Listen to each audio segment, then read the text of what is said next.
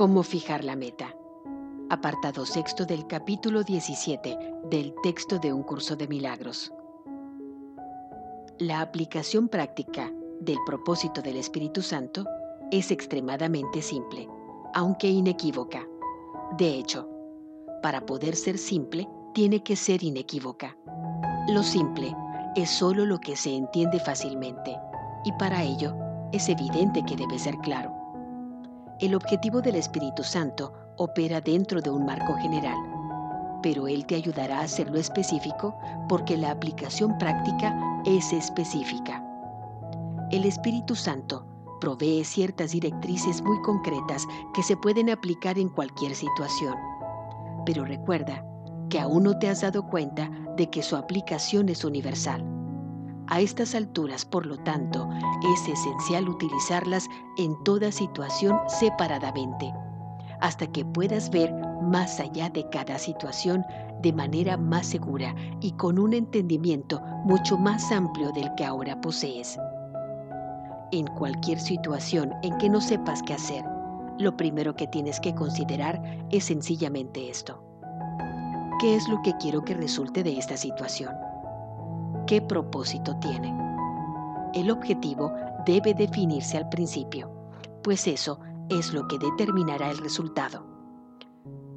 El ego procede a la inversa.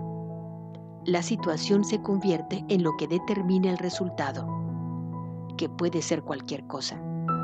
La razón de este enfoque desorganizado es evidente. El ego no sabe qué es lo que quiere que resulte de la situación. Es consciente de lo que no quiere pero solo de eso. No tiene ningún objetivo constructivo en absoluto.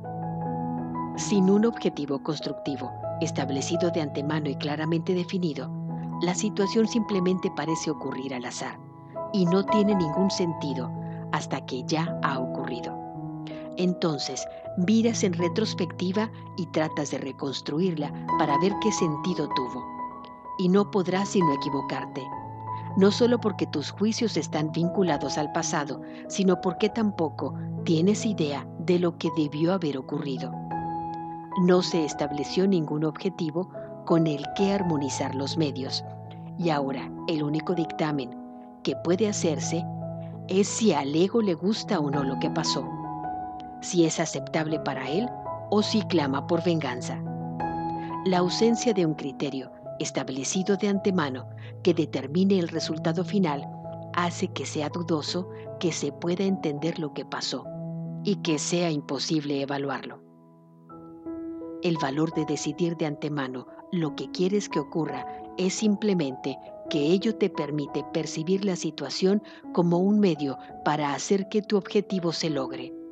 Haces por lo tanto todo lo posible para pasar por alto lo que interfiere en su logro y te concentras solo en lo que te ayuda a conseguirlo. Es obvio que este enfoque ha hecho que la manera en que distingues lo verdadero de lo falso sea más parecida a la del Espíritu Santo. Lo verdadero viene a ser lo que se puede utilizar para lograr el objetivo y lo falso, lo inútil desde ese punto de vista.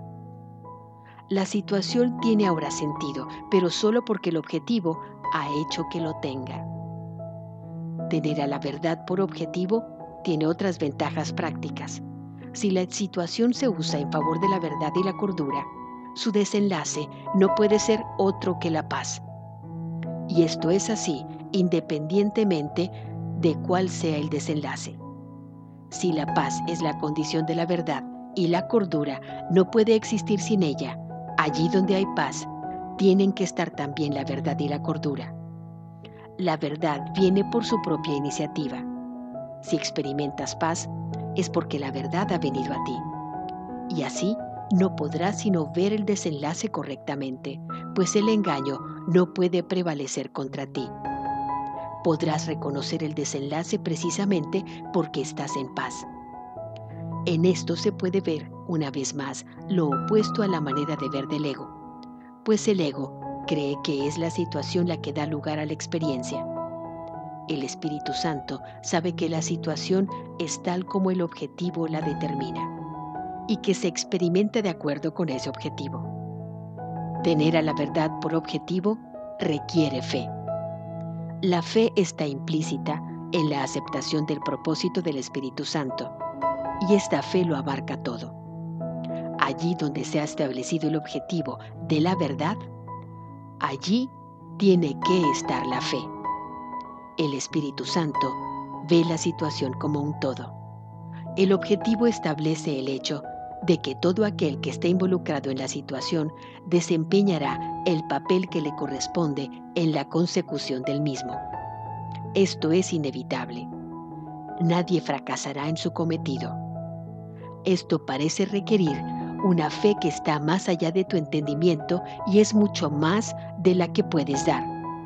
Esto es así, no obstante, solo desde el punto de vista del ego, pues el ego cree que la manera de resolver los conflictos es fragmentándolos y así no percibe la situación como un todo. El ego, por consiguiente, intenta dividir la situación en segmentos y lidiar con cada uno de ellos por separado, pues tiene fe en la separación y no en la unidad. Cuando el ego se enfrenta a un aspecto de la situación que parece ser difícil, trata de trasladarlo a otro lugar y resolverlo allí y parecerá tener éxito, salvo que ese intento entra en conflicto con la unidad y no puede por menos que enturbiar el objetivo de la verdad. Y no se puede experimentar paz, salvo en fantasías. La verdad no ha venido porque la fe ha sido negada, al no haberse depositado donde por derecho propio le corresponde estar. De este modo, pierdes el entendimiento de la situación que el objetivo de la verdad te brindaría, pues las soluciones que proceden de fantasías no aportan sino una experiencia ilusoria, y una paz ilusoria no es la condición que le permite la entrada a la verdad.